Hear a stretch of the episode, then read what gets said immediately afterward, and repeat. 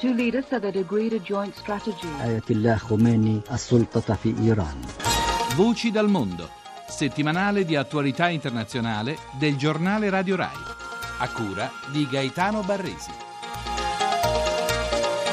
Buona domenica da Patrizia Alberici. Questa settimana apriamo la nostra rubrica di attualità internazionale con la posizione dell'Italia rispetto al caso Battisti e alla decisione del Brasile di non estradare l'ex terrorista condannato all'ergastolo nel nostro paese per quattro omicidi. Parleremo poi della situazione in Costa d'Avorio, dove a livello politico è stata risolta una difficile crisi, e di un progetto originale che riguarda l'Afghanistan e le sue potenzialità turistiche e sportive. Infine uno speciale sulla nuova musica europea che viene dall'Est, con il caso della dance rumena, premiata anche negli Stati Uniti, e dell'etnopunk della Moldavia, con un'intervista esclusiva al leader del gruppo Zdobshisdub, rivelazione dell'ultimo Eurofestival o Eurosong Context, come si chiama oggi questa competizione musicale. Iniziamo allora dalla vicenda giudiziaria che riguarda Cesare Battisti, ormai rimesso in libertà in attesa di ricevere il visto di soggiorno permanente a San Paolo del Brasile, dove intende riprendere l'attività di scrittore iniziata in Francia durante la latitanza. Il Supremo Tribunal Federal di Brasilia ha avallato la decisione dell'ex presidente Lula e ignorato il trattato bilaterale firmato con l'Italia. Il ministro degli esteri Frattini ha comunque annunciato ricorsi legali presso le istituzioni giuridiche internazionali. Sentiamo il capo ufficio stampa e portavoce della Farnesina, Maurizio Massari. La priorità in questo momento è continuare a perseguire la strada giurisdizionale a livello internazionale. La nostra intenzione è rivolgerci alla Corte internazionale di giustizia dell'AIA. I tempi non sono immediatissimi, occorrerà istruire il caso per poterlo adeguatamente poi presentare in sede di Corte Aggiungerei un'altra informazione, la possibilità del ricorso alla Corte internazionale di giustizia è prevista dal trattato bilaterale italo-brasiliano del 1954, dice che in caso di controversia, dopo aver esaurito anche un ulteriore passaggio di una commissione conciliativa congiunta, eh, una delle due parti può appunto adire anche unilateralmente la giurisdizione obbligatoria della Corte eh, internazionale di giustizia dell'AIA. La decisione del Supremo Tribunale federale non è comunque giunta inaspettata, in pratica hanno avallato la decisione nell'ultimo giorno di presidenza di Lula. Noi abbiamo sempre contato sulla professionalità, sulla oggettività del sistema giudiziario e gli organi di giustizia brasiliani, depoliticizzando uh, la questione. Lo stesso Tribunale Supremo Federale si è pronunciato in favore dell'estradizione, ma invece ha prevalso la politica, quindi la decisione eh, diciamo insindacabile del Presidente Lula, aggiungo un punto, la sovranità nazionale brasiliana non è in discussione. Il problema è quando questa sovranità finisce per mettere in discussione il diritto alla giustizia universale, sul quale tra l'altro anche gli stessi nostri partners europei eh, dovrebbero in qualche modo uh, pronunciarsi, soprattutto in atti di terrorismo come questo dovrebbe interessare tutti i paesi, in primis certamente i paesi europei. L'Italia ha richiamato il suo ambasciatore a Brasilia, Gerardo La Francesca. Qual è il significato esatto di questa mossa diplomatica? Ha un significato duplice, in primis ha un significato tecnico nel senso che eh, l'ambasciatore La Francesca che ha operato, ha seguito il caso in loco con i nostri legali, ha una competenza quindi eh, molto forte sulla questione e dovrà aiutarci a istruire eh, sul piano tecnico giuridico appunto il caso per preparare il ricorso alla Corte internazionale di giustizia. Quindi questa è la ragione principale, ma è ovvio eh, è anche un segnale diciamo, di delusione sul piano anche politico da parte dell'Italia. Abbiamo ripetuto a livello diciamo, delle più alte cariche dello Stato che questo episodio certamente non giova ai rapporti bilaterali italo-brasiliani. Questi rapporti restano forti, solidi, non intendiamo in qualche modo pregiudicare tutto il tessuto di interessi e principi comuni, eh, tradizioni comuni che abbiamo sul piano politico, economico, culturale con il Brasile e, e speriamo che possa essere anche con la comprensione e la sensibilità dell'altra parte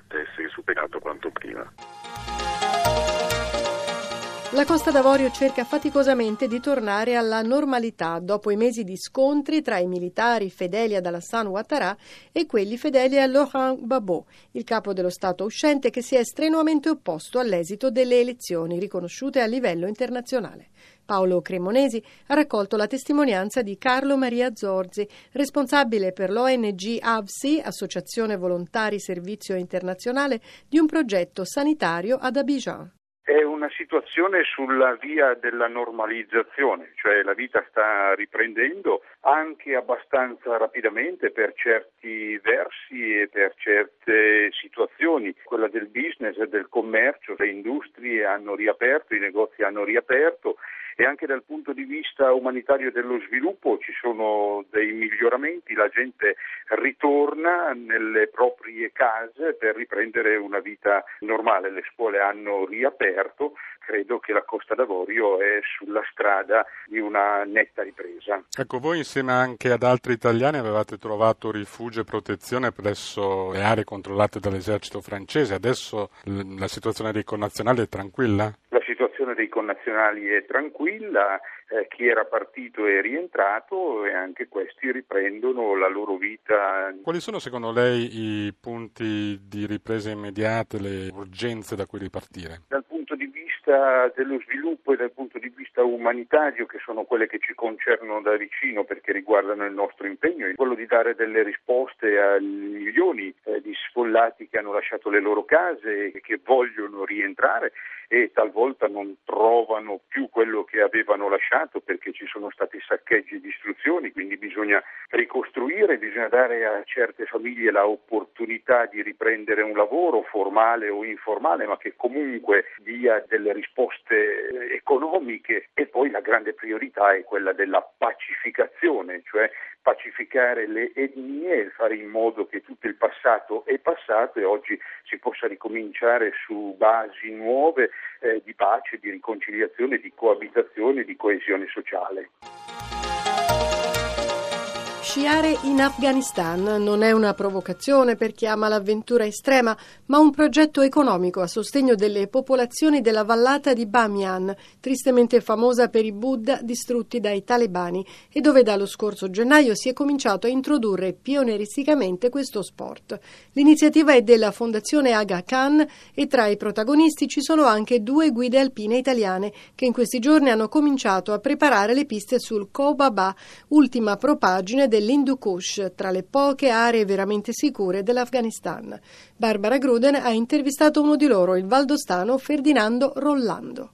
Questa attività di scialpinismo io l'ho iniziata pensando di fare la guida come l'avevo sempre fatto. In realtà poi è un'attività di scialpinismo legata a un progetto di sviluppo di un'area povera in una zona di guerra. È destinata a clienti che possano portare un po' di reddito alla popolazione di Bamiyan che viene da 30 anni di guerra. Voi in questi primi tre mesi avete già avuto dei clienti. Di che tipo di persone si tratta? Sì, avuto clienti sia afghani che internazionali, persone che sono a Kabul eh, nella paura degli attentati e che hanno trovato questo angolo di pace dove ci si poteva divertire, dove si poteva avere un'accoglienza paragonabile a quella delle Alpi. Tutto questo lavoro però ho dovuto farlo abbastanza da zero, cioè abbiamo formato persone che avevano una minima infarinatura di quello che era il turismo. Non ci sono impianti naturalmente, che tipo di servizi ci sono anche come ricettività turistica? A Banyan la ricettività turistica è data da alcuni alberghi abbastanza grandi ma che funzionano molto male, che altro non hanno un riscaldamento adeguato durante l'inverno. E poi ci sono alcune guest house che sono riscaldate con legna, hanno una stanza comune per mangiare e un bagno tradizionale, anche questo scaldato con legna, tanto l'acqua che l'ambiente, però offrono un'accoglienza diciamo gradevole. Noi abbiamo avuto una cinquantina di ospiti occidentali che hanno tutti promesso che torneranno. Abbiamo fatto uno sci delle origini, uno sci di esplorazione. Come potrebbe svilupparsi questa attività?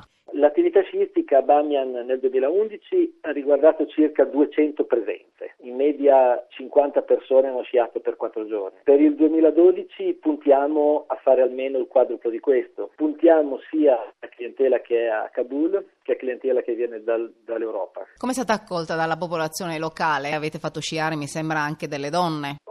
Molta più solidarietà, molta più comprensione che non critiche. Qualcheduno ha avuto un problema al fatto che facessimo sciare le donne, poi ci siamo accordati e abbiamo mantenuto un livello diciamo, di educazione che fosse accettabile anche per la loro etica. Insomma. L'anno prossimo avremo un'istruttrice dal Tagikistan per lo sci di fondo. Le comunità di montagna hanno capito che questo sport non ha nulla contro il Corano, contro la loro etica. Tutto questo con il supporto anche delle istituzioni, della Fanesina? Sì, adesso non c'è ancora un progetto finanziato cooperazione italiana, ma c'è un entusiasmo condiviso sicuramente dal ministro Franco Frattini, che è anche un maestro di sci, e che appunto ha in comune con me questa idea che esistano popolazioni di montagna che possano ricevere uno shock positivo dall'introdurre quelle cose della civilizzazione alpina, chiamiamola, quelle cose che hanno fatto che noi montanari delle Alpi, anziché scappare tutti quando la povertà 50-100 anni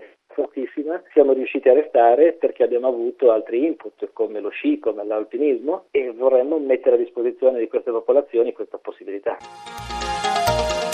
Ed ora un breve viaggio musicale nell'est d'Europa a cura di Anna Maria Laricchiuta ci porta a Bucarest e Chisinau, capitali di Romania e Moldavia, punto di partenza di artisti che stanno portando un mix di tradizione e creatività nel panorama internazionale.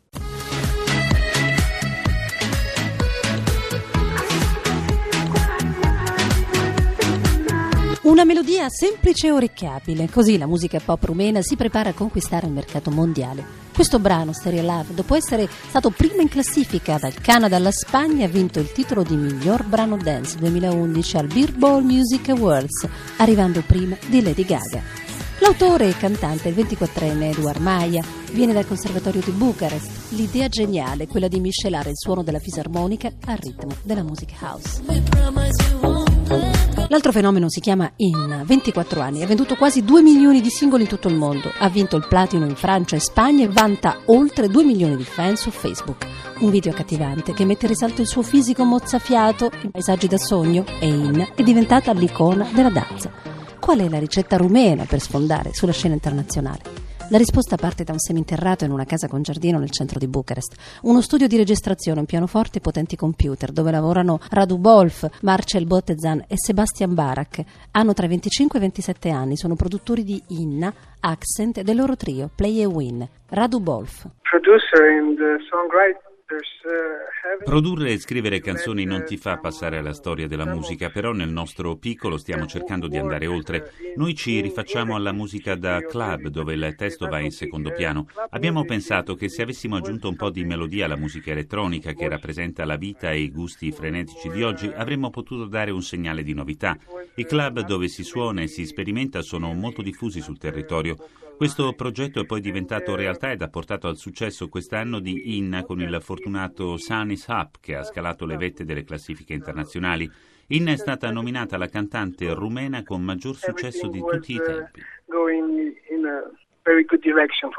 Internet ha poi avuto un ruolo fondamentale per il loro successo, ma dobbiamo lavorare ancora di più, ci dicono. Uh, a very strong competition between uh, questo è un momento di forte competizione e ci stimola molto. Adesso che si producono circa 200 videoclip l'anno, stiamo pensando di introdurre scenari, attori e facce del nostro territorio. In effetti abbiamo bisogno di nuove idee e di una ventata di aria fresca.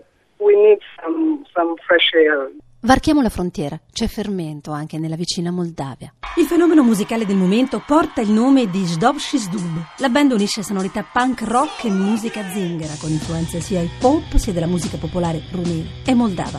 Cinque musicisti tra i 20 e i 30 anni, una vera energia che si sprigiona dal palco.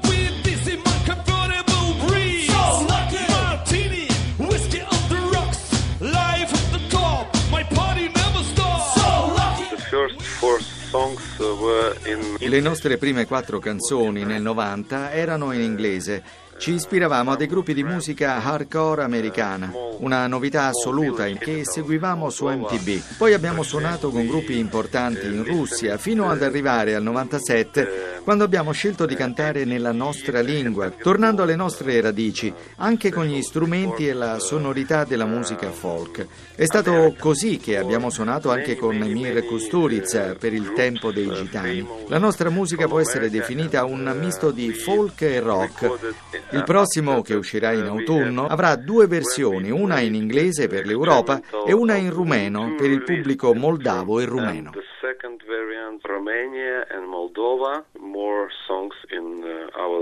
Roma Jacopov, il leader della band, in questa intervista ci spiega la denuncia sociale e l'ironia che caratterizza i loro testi.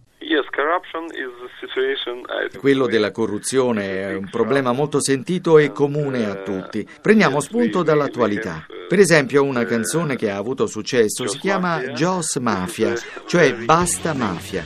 L'abbiamo incisa in quattro lingue, russo, rumeno, inglese e bielorusso. English variant and Belarus.